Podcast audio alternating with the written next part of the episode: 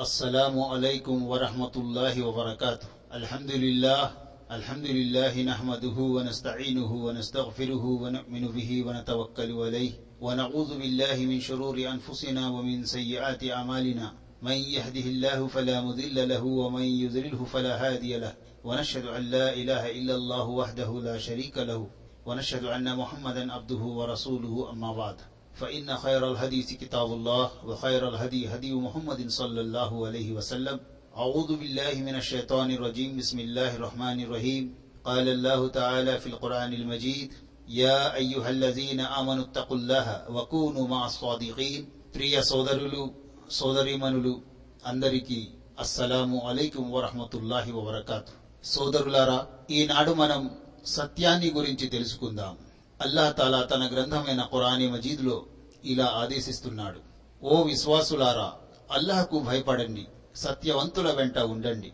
మిత్రులారా కల్లా కపటం లేని వారి సిసలైన పశ్చాత్తాపాన్ని ఆమోదించడమే కాకుండా అల్లాహ్ తన గ్రంథములో తౌబా పేరుతో దాన్ని ప్రత్యేకంగా ప్రస్తావించాడు. అల్లాహ్ వారితోనూ వారు అల్లాహతోనూ ప్రసన్నులవుగాక. అందుకే సదా అల్లాహకు భయపడుతూ ఉండాలని సత్యాన్ని సమర్థించాలని సత్యవంతులతోనే ఉండాలని ముస్లిములకు ఆదేశించబడింది. మనసులో దైవభీతి ఉన్నవాడు సత్యవంతుడుగానే ఉంటాడు. సత్యవంతులతోనే ఉంటాడు. అబద్ధాల కోరు మనసులో భక్తి భయము ఉండవు. అందుకే హదీసులో ఇలా పేర్కొనడం జరిగింది. విశ్వాసి వల్ల ఏ తప్పైనా జరిగిపోవచ్చునేమో గాని అతను అబద్ధాల కోరు మాత్రం అయి ఉండడు. మిత్రులారా మనం సత్యాన్ని గురించి తెలుసుకుంటున్నాం. అల్లాహ్ తన గ్రంథమైన ఖురాని మజీద్లో మరో చోట ఇలా ఆదేశిస్తున్నాడు. నిశ్చయముగా ముస్లిం పురుషులు ముస్లిం స్త్రీలు విశ్వాసులైన పురుషులు విశ్వాసులైన స్త్రీలు విధేయులైన పురుషులు విధేయులైన స్త్రీలు సత్యసంధులైన పురుషులు సత్యసంధులైన స్త్రీలు సహనశీలురైన పురుషులు సహనవతులైన స్త్రీలు అనుకువగల పురుషులు అనుకువగల స్త్రీలు దాన ధర్మాలు చేసే పురుషులు దాన ధర్మాలు చేసే స్త్రీలు ఉపవాసం ఉండే పురుషులు ఉపవాసం ఉండే స్త్రీలు తమ మర్మాంగాలను కాపాడుకునే పురుషులు కాపాడుకునే స్త్రీలు అల్లహను అత్యధికంగా స్మరించే పురుషులు స్మరించే స్త్రీలు వీరందరి కోసం అల్లహ విస్తృతమైన మన్నింపును గొప్ప పుణ్యఫలాన్ని సిద్ధం చేసి ఉంచాడు. సోదరులారా ఉమ్మె సలమా రజియల్లాహు అన్హా తదితర మహిళలకు ఒక ధర్మ సందేహం కలిగింది. అల్లాహ్ ప్రతిసారి పురుషులను సంబోధిస్తూనే ఆదేశాలిస్తాడేమిటి? మహిళల్ని ఉద్దేశించి ఏమీ సెలవీయడేమిటి అని. అప్పుడు ఈ వాక్యం అవతరించింది. ఈ వాక్యములో మహిళలను ఓదార్చడం జరిగింది. వాస్తవానికి దివ్య ఖురాన్లోని ఆదేశాలన్నీ పురుషులతో పాటు స్త్రీలకు కూడా వర్తిస్తాయి. కొన్ని చోట్ల ప్రత్యేకముగా స్త్రీలకు మాత్రమే వర్తించే ఆదేశాలు కూడా ఉన్నాయి. ఈ వాక్యం ద్వారా విదితమయ్యేదేమిటంటే దైవారాధన విషయంలో గాని దైవ విధేయతలో గాని పరలోక అంతస్తుల దృష్ట్యా గాని స్త్రీ పురుషులలో ఎలాంటి వ్యత్యాసాలు లేవు. ఇరువురి కోసం ఈ క్షేత్రం సమానముగా తెరవబడి ఉంది. ఇరు వర్గాల వారిలో ఎవరైనా సరే తాము కోరినన్ని సత్కార్యాలు చేసి పుణ్యఫలాన్ని సంపాదించుకోవచ్చు. లింగ ప్రాతిపదికపై ఎక్కడ ఎలాంటి హెచ్చుతగ్గులు చేయబడవు. ముస్లిములను విశ్వాసులను వేరువేరుగా ప్రస్తావించడం కూడా గమనించదగిన అంశమే. వారిద్దరిలో కూడా కొంత వ్యత్యాసం ఉంది. విశ్వాస స్థాయి ఇమాన్ ఇస్లాం స్థాయి కన్నా ఉన్నతమైనదని ఖురాన్ హదీసుల ద్వారా రూఢి అవుతుంది. మిత్రులారా అంటే ఈ వాక్యములో మరియు ఈ వివరణలో మనకు విషయం తెలిసింది. అదేమిటంటే సత్యసంధులైన పురుషులు సత్యసంధులైన స్త్రీలు వాళ్ళ కోసం అల్లహతాలా విస్తృతమైన మన్నింపును గొప్ప పుణ్యఫలాన్ని సిద్ధం చేసి ఉంచాడు. అంటే మనం ఎల్లప్పుడూ సత్యాన్ని వినాలి సత్యాన్నే పలకాలి సత్యాన్ని ఆచరించాలి సత్యాన్ని అనుసరించాలి సత్యాన్ని స్వీకరించాలి. మిత్రులారా సత్యమనేది చాలా గొప్ప విషయం. ఈ భాగ్యం అదృష్టవంతులకే దక్కుతుంది. మిత్రులారా మానవుడు ఈ ప్రపంచములో సత్యాన్ని అనుసరిస్తాడు. సత్యమే పలుకుతాడు. అటువంటప్పుడు ఈ ప్రపంచములో ఈ సమాజములో మనం చూస్తున్నాం సత్యాన్ని అనుసరించే వారికి కష్టాలు ఎదురవుతాయి. సత్యాన్ని అనుసరించే వారికి ఎన్నో ఆటంకాలు అవరోధాలు ఏర్పడతాయి. అసత్య మార్గాన్ని అనుసరించే వారిని ఈ సమాజం పొగుడుతుంది ప్రశంసిస్తుంది. కానీ సత్యం పలికే వారికి సత్యాన్ని అనుసరించే వారికి సత్య మార్గంపై నడిచే వారికి ఈ సమాజం తిడుతుంది. హీనంగా చూస్తుంది ఏమీ పనికి రాని విధవల్లా పరిగణిస్తుంది సోదరులారా అల్లాహ్ తాలా తన గ్రంథమైన ఖురాని మజీదులో ఎలా ఆదేశిస్తున్నాడో చూడండి قال الله هذا يوم ينفع الصادقين صدقهم لهم جنات تجري من تحتها الأنهار خالدين فيها أبدا رضي الله عنهم ورضوا عنه ذلك الفوز العظيم అల్లాహ్ ఈ విధంగా సెలవిస్తున్నాడు ఈ రోజు సత్యవంతులకు వారి సత్యం ప్రయోజనకరమవుతుంది. క్రింద కాలువలు ప్రవహించే స్వర్గ వనాలు వారికి ప్రాప్తిస్తాయి. అందులో వారు కలకాలం ఉంటారు. శాశ్వతంగా అందులోనే ఉంటారు. అల్లాహ్ వారి పట్ల ప్రసన్నుడయ్యాడు. వారు అల్లాహ్ పట్ల సంతుష్టులయ్యారు. వాస్తవానికి గొప్ప సాఫల్యమంటే ఇదే. మిత్రులారా ఈ వాక్యములో అల్లాహతాలా ఏం ఆదేశిస్తున్నాడో ఏం తెలుపుతున్నాడో ఒక్క రవ్వ ఆలోచించండి. ఈ ప్రపంచంలో సత్యం పలికే వారికి సత్యాన్ని ఆచరించే వారికి ఎటువంటి విలువ లేదు. మన సమాజములో మంచివాళ్ళు ఎటువంటి అభివృద్ధిని నోచుకోరు. సత్యం పలికేవారు సత్యాన్ని సూచించేవారు పనికిరాని వాళ్ళుగా పరిగణించబడతారు. వారికి ఎటువంటి ఆదరణ ఉండదు. వారికి ఎటువంటి గౌరవం ఉండదు. కానీ అదే మనం చూస్తున్నాం. నృత్యం చేసేవారికి కళాకారులకు గెంతేవాళ్ళకు ఎన్నో సన్మానాలు ఎన్నో బహుమతులు ఆటలాడే వాళ్ళకు ఆటల పోటీల్లో గెలిచే వాళ్ళకు రాజకీయాలలో తమ జుత్తుల మారితనంతో ప్రజలను మోసం చేసేవారికి మన సమాజములో ఎంతో గౌరవం ఉంది. కానీ ఇక్కడ దేవుడు ఏమంటున్నాడో చూడండి. ఈ రోజు సత్యవంతులకు వారి సత్యం ప్రయోజనకరమవుతుంది. అంటే ఈ ప్రపంచములో సత్యం వల్ల లాభం చేకూరలేదు. పైగా నష్టాలు కష్టాలు అన్నీ ముందుకొచ్చాయి. కానీ తీర్పు దినమునాడు ఈ ప్రపంచములో సత్యం పలికే వారికి ఆనాడు సత్యం ప్రయోజనం చేకూరుస్తుంది. వారికి సహాయం చేస్తుంది. వారిని నరకములోనికి వెళ్ళకుండా రక్షిస్తుంది. వారిని స్వర్గములో ప్రవేశింపజేస్తుంది. మిత్రులారా చూశారా? సత్యమనేది తీర్పు దినమునాడు సాఫల్యం పొందడానికి కారణభూతమవుతుంది. అల్లాహ్ మన పట్ల సంతృప్తి చెందాలంటే అల్లాహ్ మన పట్ల సంతోషం వ్యక్తం చేయాలంటే మనము సత్య మార్గాన్ని అనుసరించాలి.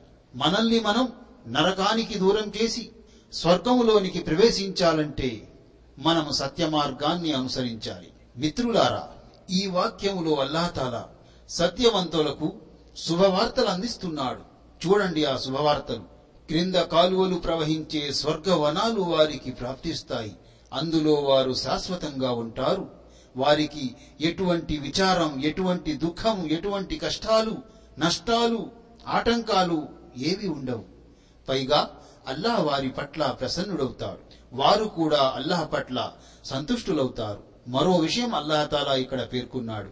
వాస్తవానికి గొప్ప సాఫల్యం అంటే ఇదే. ప్రపంచంలో మానవుడు ధన సంపదలను సంపాదించి ఇదే సాఫల్యంగా భావిస్తున్నాడు. ప్రపంచంలో మానవుడు పేరు ప్రతిష్టలు సంపాదించి ఇదే సాఫల్యమని భావిస్తున్నాడు. ప్రపంచంలో మానవుడు ఆస్తులు పాస్తులు సంపాదించి అధికారం సంపాదించి ఇదే సాఫల్యమని భావిస్తున్నాడు. సోదరులారా కానీ అల్లాతాలా ఇక్కడ ఏమంటున్నాడు? వాస్తవానికి గొప్ప సాఫల్యం అంటే ఇదే. సత్యాన్ని స్వీకరించడం సత్య మార్గాన్ని అనుసరించడం సత్యాన్ని వినడం సత్యాన్ని ధృవీకరించడం సత్యవంతులతో ఉండడం దీనివల్ల స్వర్గంలోనికి ప్రవేశించడం జరుగుతుంది. ఆ స్వర్గ ప్రవేశమే వాస్తవానికి గొప్ప సాఫల్యం. అదే సాఫల్యం. అన్నిటికంటే గొప్ప సాఫల్యం అదే. ఈ మానవ జీవితములో ఎంత డబ్బు ఉన్నా ఎన్ని పేరు ప్రతిష్టలు ఉన్నా ఎంత అధికారం ఉన్నా ఎంత బలం ఉన్నా పరలోకములో నరకానికి పోతే అది సాఫల్యం అనిపించుకుంటుందా? మీలో ఎవరైనా దీన్ని కాదనగలరా? మిత్రులారా సాఫల్యం అంటే స్వర్గ ప్రవేశం స్వర్గములోనికి ప్రవేశించడం. ఆ స్వర్గములోనికి ప్రవేశించడానికి మనము సత్యాన్ని అనుసరించాలి. అసత్యాన్ని అనుసరించకూడదు. ఎందుకంటే సత్యం అసత్యం ఒకటి కావు రెండు సమానం కాలేవు.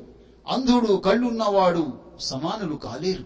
అంధకారం వెలుగు రెండు సమానం కాలేవు.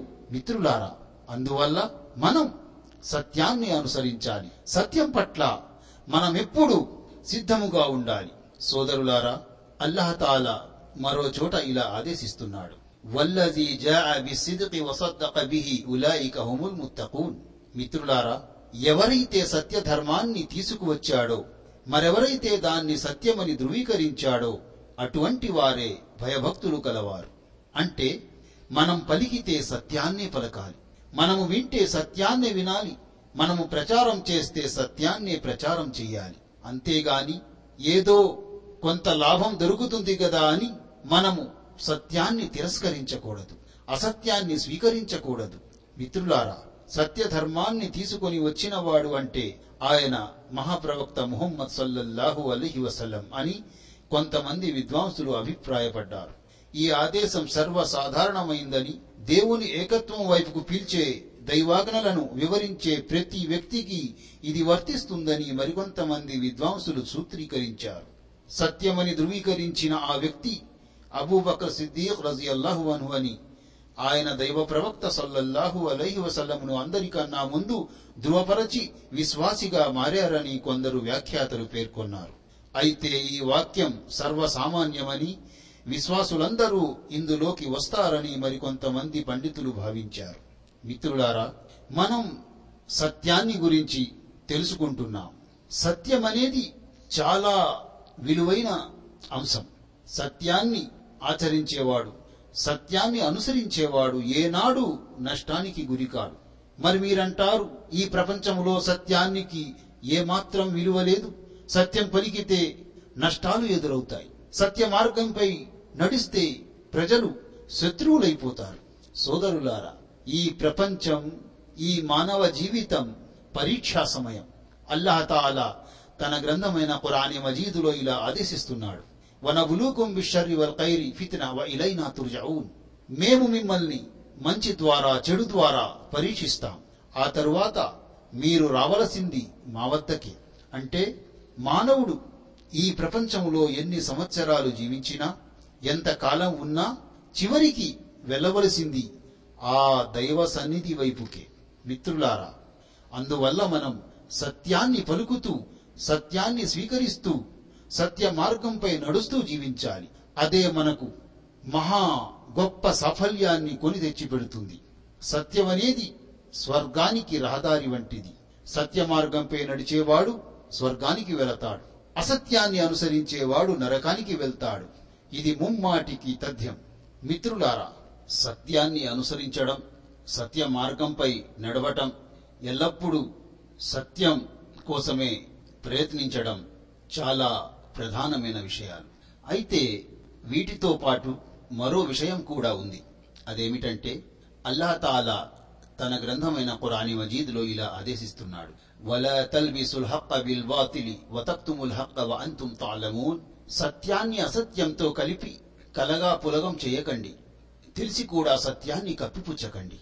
అంటే ఈ వాక్యములో రెండు విషయాలున్నాయి. ఒక విషయం సత్యాన్ని అసత్యంతో కలిపి కలగా పులగం చేయడం.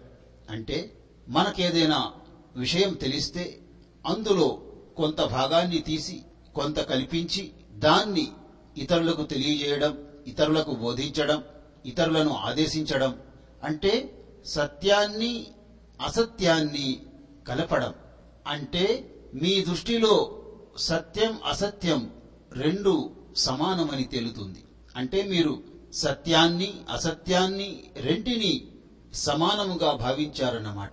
సత్యం వేరు అసత్యం వేరు. సత్యం వెలుగు లాంటిది. అసత్యం అంధకారం లాంటిది. సత్యం అసత్యం సమానం కాలేవు. కానీ చాలా మంది ప్రజలు సత్యాన్ని అసత్యంతో కలిపి కలగా పులగం చేసి దాన్ని వ్యాపింపజేస్తారు. ఎన్నో విషయాల్లో ప్రజలు దీనికి పాల్పడుతున్నారు. ఇది మహాపాపం. అల్లాతాలా తన గ్రంథంలో ప్రజలను ఉద్దేశించి సత్యాన్ని అసత్యంతో కలపడం గాని సత్యం తెలిసి కూడా సత్యాన్ని కప్పిపుచ్చడం చాలా మహాఘోర పాపమని మనల్ని హెచ్చరిస్తున్నాడు. ఎందుకంటే ఇది సత్యమని తెలిసి కూడా దాన్ని కప్పిపుచ్చి అసత్యాన్ని మనం ఇతరులకు తెలియజేస్తాం. కానీ సోదరులారా సత్యమనేది ఒక వెలుగు వంటిది. దాన్ని మనం దాచలేము దాన్ని మనం ఆపలేము దాన్ని మనం ప్రజలకు తెలియకుండా ఉంచలేము. అందరికంటే ముందు అల్లాహతాలా దాన్ని తెలుసుకుంటాడు. మనము ఏ సత్యాన్ని ఏ సత్య విషయాన్ని దాచలేము మనలో ఆ శక్తి లేదు. మనం సత్యం అసత్యం రెంటినీ కలిపి ప్రవేశపెట్టినా చెప్పినా ఆ సత్యం అసత్యంతో వేరై వస్తుంది. వేరవుతుంది. ప్రజలు తెలుసుకుంటారు. సత్యమేది అసత్యమేది అని ప్రజలు తెలుసుకుంటారు. మనం ఎంత కలిపి చెప్పినా ఎంత దాన్ని కలిపి ఇది బాగుంది చాలా అందముగా ఉంది అని మనం ఎన్ని మాటలు చెప్పినా సరే ప్రజలు సత్యాన్ని తెలుసుకుంటారు అసత్యాన్ని అసహ్యించుకుంటారు. అదేవిధంగా సత్యాన్ని కప్పిపుచ్చడం ఇది మహాపాపం. అందువల్ల మనం మనకు తెలిసిన దాన్నే మనం ఇతరులకు బోధించాలి.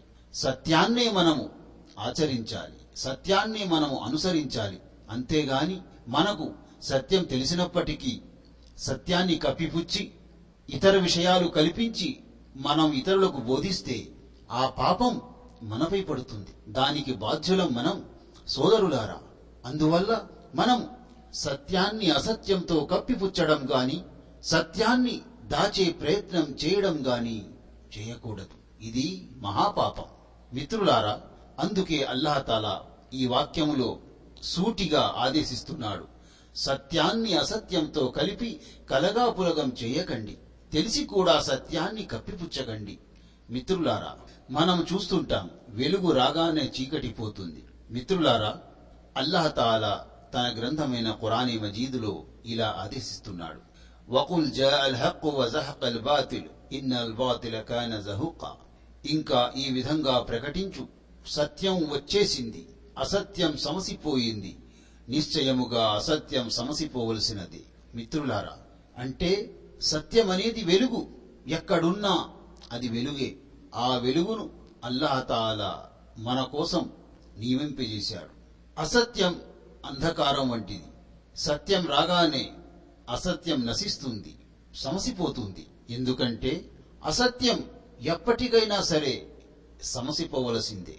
సత్యం మాత్రం అది నిలకడగా స్థిరముగా ఉంటుంది. మనము దాన్ని అనుసరించినా అనుసరించకపోయినా దాన్ని ఆచరించినా ఆచరించకపోయినా అది స్థిరముగా ఉంటుంది. సత్యాన్ని ఆచరిస్తే లాభం మనకే.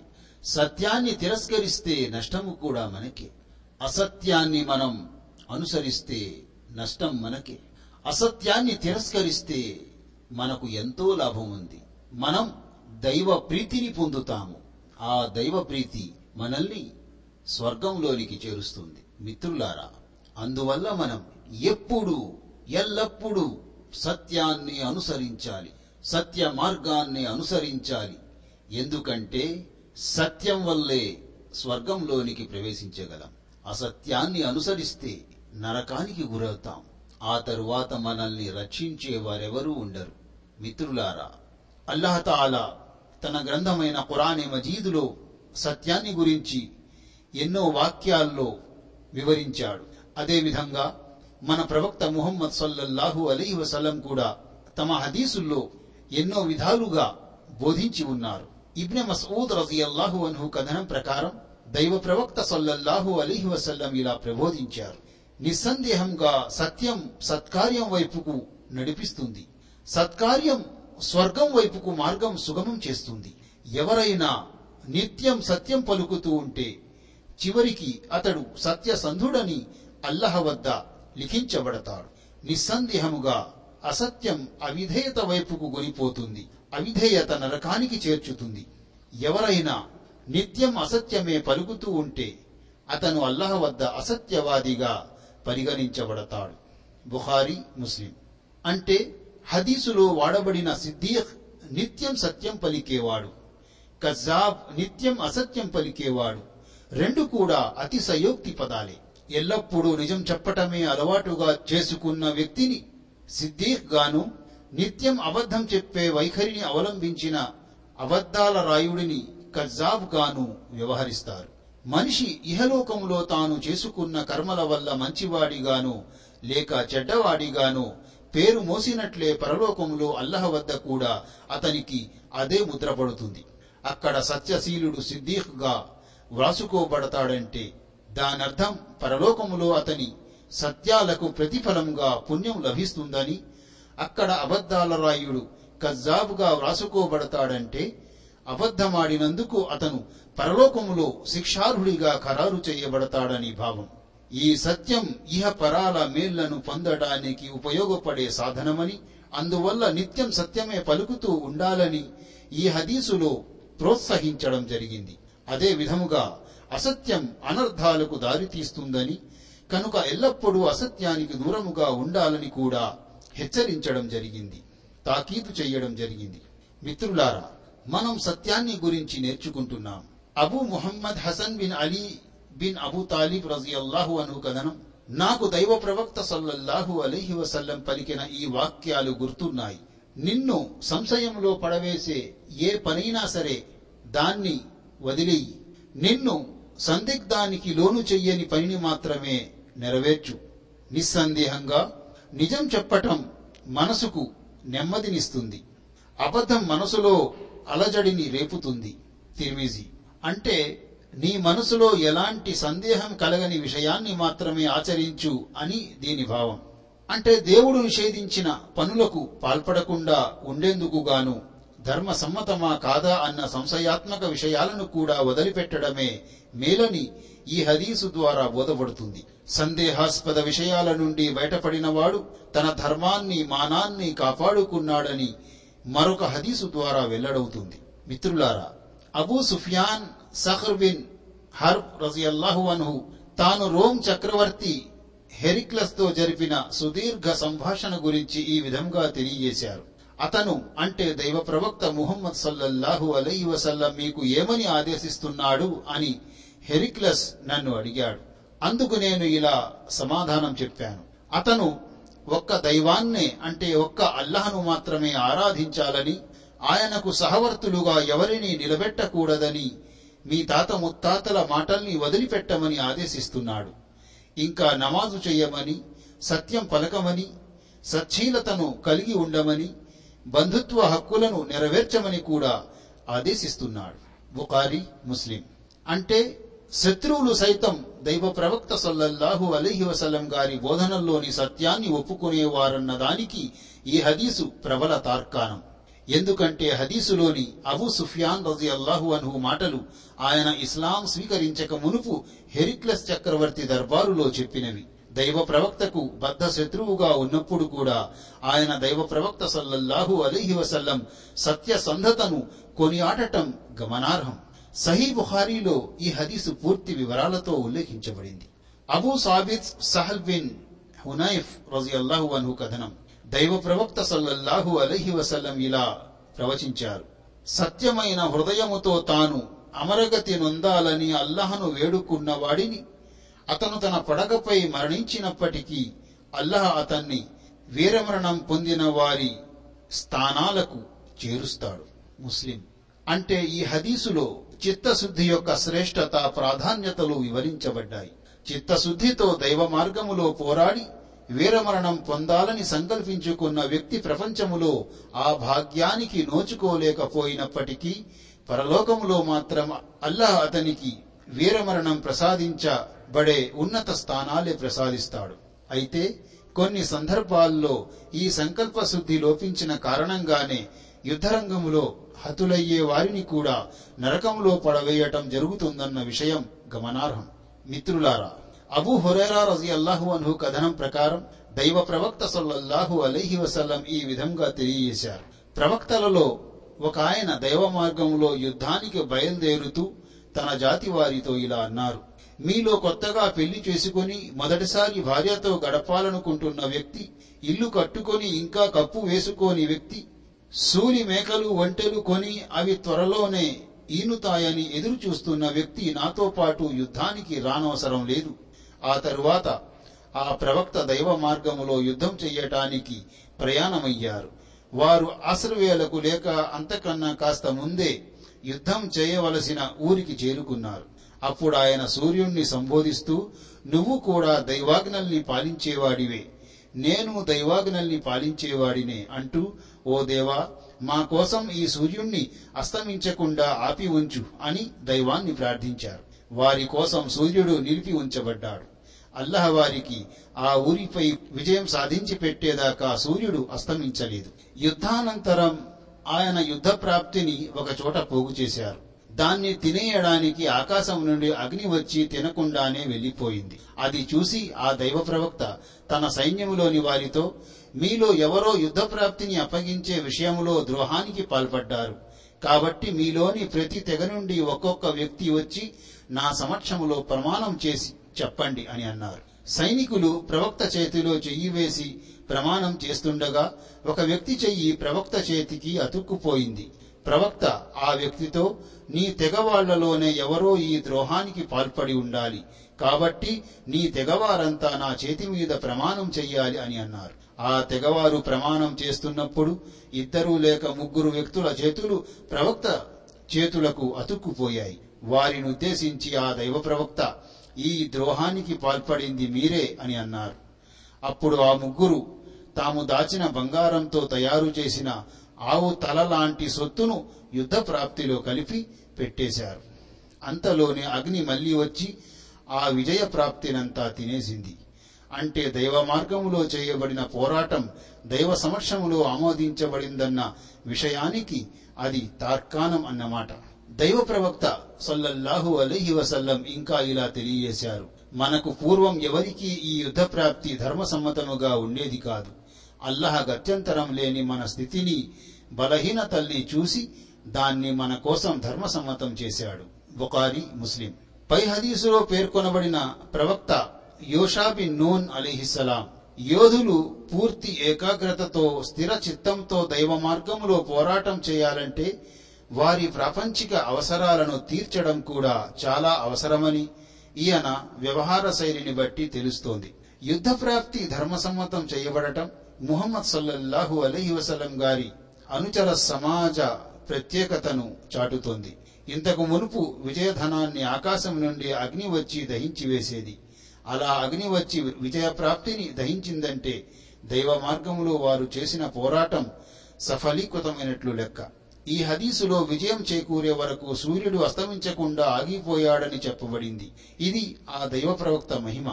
దేవుడు తన ప్రవక్తల ద్వారా అప్పుడప్పుడు వారి దైవ దౌత్యానికి నిదర్శనముగా ఇటువంటి అద్భుతాలను సృష్టిస్తూ ఉంటాడు. Abu Khalid Hakim bin Hizam రజియల్లాహు అన్హు కథనం ప్రకారం దైవ ప్రవక్త సల్లల్లాహు అలై వసల్లం ఈ విధంగా ప్రబోధించారు.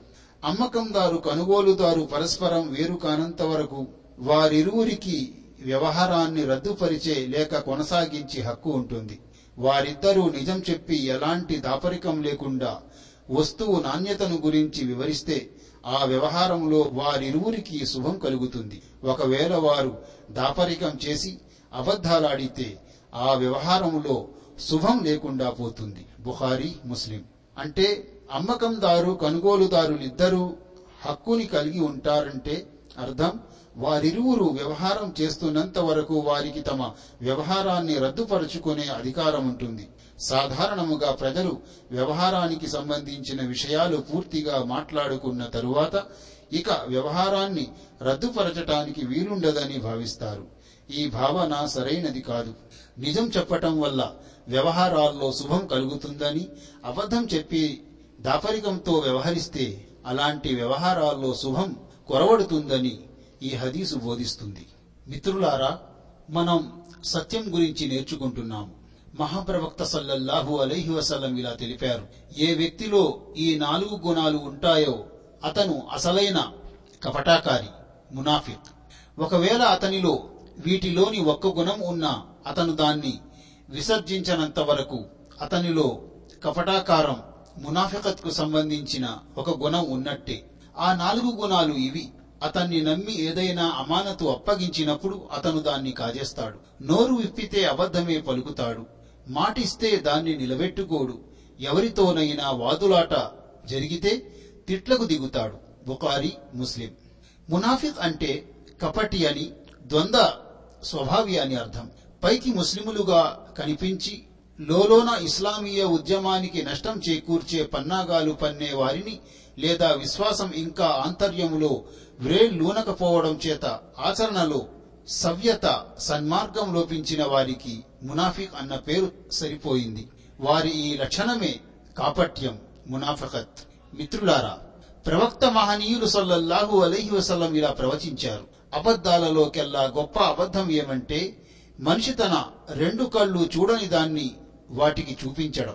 బుకారి అంటే ఇది స్వప్నానికి సంబంధించిన విషయం. కొందరు కలలు కనకపోయినా నిద్రలేచి నేను కలలో ఏమేమో చూశానని అత్యంత విచిత్రమైన అపురూపమైన కథలల్లుతారు. ఇలా చెయ్యడం తమ కండ్లతో అబద్ధం పలికించడమే కదా?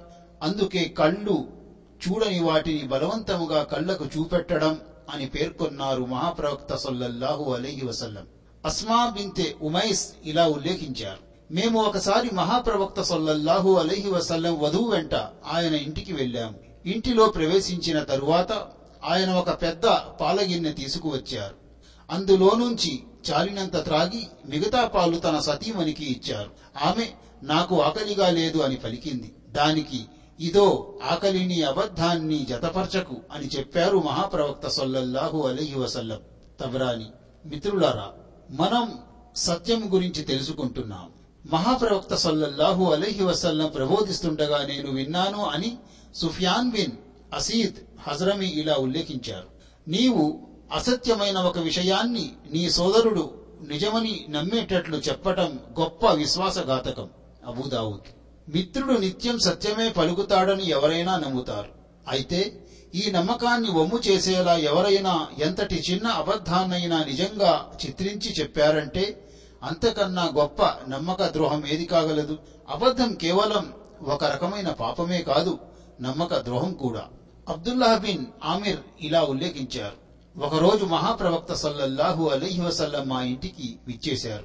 ఆయన కూర్చొని ఉండగా మా అమ్మ నన్ను ఇలా రా మంచి వస్తువు ఒకటి ఇస్తాను అని పిలిచింది. మహాప్రవక్త ఆమెను అతనికి ఏమి ఇవ్వదలుచుకున్నావు? అని అడిగారు.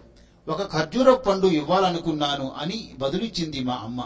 అప్పుడు మహాప్రవక్త సల్లల్లాహు అలీహి వసల్లం మా అమ్మను ఉద్దేశించి నీవు ఏదైనా ఇష్టాన్ని పిలిచి ఏమీ ఇవ్వకపోతే నీ కర్మపత్రములో ఇదొక అబద్ధముగా నమోదయ్యేది అని అన్నారు అబుదావుద్ సాధారణముగా పెద్దలు తమ పిల్లల్ని దగ్గర పిలవడానికి వారు ఏడుస్తుంటే మారాము చేస్తుంటే ఓదార్చడానికి ఏదైనా ఇస్తామని ఆశ చూపిస్తారు. వాస్తవానికి వాళ్ళకు ఇచ్చే ఉద్దేశమే ఉండదు. దయ్యం వచ్చి పట్టుకెళ్ళుతుందని భయపడతారు. ఇదంతా దైవం దృష్టిలో అబద్ధముగా పరిగణించబడుతుందని ఈ హదీసు ద్వారా తెలుస్తోంది. అబ్దుల్లాహ్ బిన్ మసూద్ రజియల్లాహు అన్హు బోధించారు అబద్ధం పలకడం ఏ పరిస్థితిలోనూ ధర్మం కాదు. గంభీరంగా గాని పరిహాసంగా గాని అబద్ధం చెప్పకూడదు అబద్ధం పలకకూడదు. మీ పిల్లలకు ఏదైనా ఇస్తామని చెప్పి తరువాత ఇవ్వకపోతే అది కూడా ధర్మం కాదు. అల్ అదబుల్ ముఫ్రద్. పై హదీసులో మాదిరిగా అబ్దుల్లాహ్ బిన్ మసూద్ బోధన ద్వారాను పరాచికాలకు చెప్పుకునే అబద్ధం పిల్లలకు సముదాయించడానికి చెప్పుకునే అబద్ధాలు కూడా అపరాధాలని తెలుస్తోంది. అబద్ధాన్ని జీవితంలో నుండి నామరూపాలు లేకుండా తుడిచివేయడమే ఇస్లాం ముఖ్య ఉద్దేశం. మిత్రులారా మహాప్రవక్త సల్లల్లాహు అలైహి వసల్లం సావధానపరిచారు. వినాశనం తప్పదు. ఇతరుల్ని నవ్వించడానికని అబద్ధాలు సృష్టించే వ్యక్తికి వినాశనం తప్పదంటే తప్పదు. తిర్మిజి బాతాఖాని కొడుతూ నలుగురిని నవ్వించడానికి నలుగురి మెప్పును పొందడానికి అబద్ధాలు సృష్టించి కాలక్షేపం చేసే భట్రాజుల వంటి వారిని ఇందులో సావధానపరచడం జరిగింది. దైవ సందేశహరులు సల్లల్లాహు అలైహి వసల్లం ఈ శుభవార్తనిచ్చారు. తాను సత్యం పక్షాన ఉన్నా ఇతరులతో వాగ్వివాదానికి దిగకుండా ఉంటే అలాంటి వ్యక్తికి స్వర్గములో నివాస స్థలము లభిస్తుందని హామీనిస్తున్నాను. పరిహాసానికైనా అసత్యం చెప్పని వ్యక్తి కోసం స్వర్గం మధ్య భాగంలో నివాసం లభిస్తుందని హామీనిస్తున్నాను. సదా తన గుణగణాల సంస్కరణ పట్ల శ్రద్ధ చూపే వ్యక్తికి స్వర్గపు అత్యున్నత భాగములో నివాసం ప్రాప్తిస్తుందని నేను హామీనిస్తున్నాను. తాను సత్యం పలుకుతున్నాడని తన అభిప్రాయమే సరైందని ఎదుటి వ్యక్తి అపసవ్యమైన భావాలు కలవాడని తెలిసినా ఎదుటి వ్యక్తితో ఘర్షణ పడకుండా అతని విభేదాన్ని ఓరిమితో భరించే వ్యక్తి స్వర్గానికి అర్హుడనడంలో సందేహమే లేదు.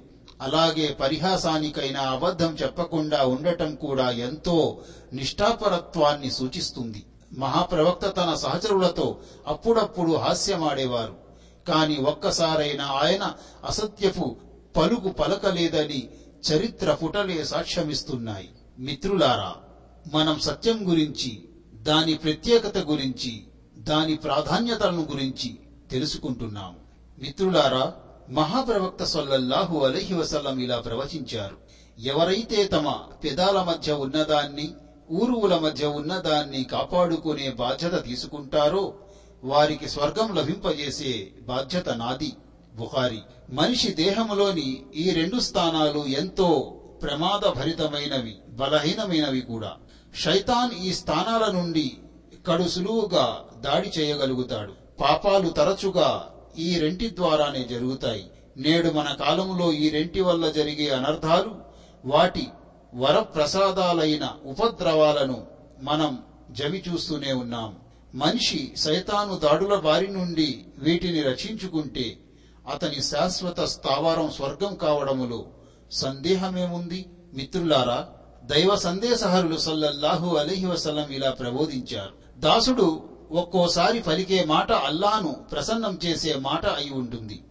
కాని దానికి ప్రాముఖ్యతనివ్వడు మనిషి. అయితే అల్లాహ్ ఈ మాటకు ప్రతిఫలముగా అతని ఆధ్యాత్మిక అంతస్తును పెంచుతాడు. అలాగే మనిషి అల్లాహకు అయిష్టమైన మాటను ఎంతో నిర్లక్ష్యముగా పలుకుతాడు. ఆ మాట అతన్ని నరక కూపంలో పడవేస్తుంది. బుహారి మహాప్రవక్త సల్లల్లాహు అలహి వసల్లం బోధనకు భావమేమంటే మనిషి తన నోటిని విశృంఖలంగా వదలకూడదు. చెప్పేదేమిటో ఆలోచించి మరీ చెప్పాలి. అలక్ష్యముగా చాలా చిన్నవిగా భావించి చెప్పే అనేక మాటలు తనను నరకానికి చేరవేస్తాయనే యథార్థాన్ని సదా దృష్టిలో ఉంచుకోవాలి. అలాగే ఒక్కొక్క చిన్న కార్యం చిన్న మాట దైవ ప్రసన్నతకు కారణభూతమవుతుందనే విషయాన్ని గుర్తుంచుకోవాలి. అందుకే ఏ చిన్న సత్కార్యానికైనా పరుగిడిపోవాలి అది స్వర్గం ద్వారంగా మారవచ్చు. మిత్రులారా మనం సత్యం గురించి సత్యం పలకడం గురించి సత్యాన్ని అనుసరించడం గురించి మనం తెలుసుకున్నాము. అల్లహతాలా మనందరికీ సత్యం పలికే సత్యాన్ని ధృవీకరించే సత్యాన్ని ఆచరించే సత్యాన్ని అనుసరించే భాగ్యాన్ని ప్రసాదించుగాక آمين. وآخر دعوانا عن الحمد لله رب العالمين. السلام عليكم ورحمة الله وبركاته.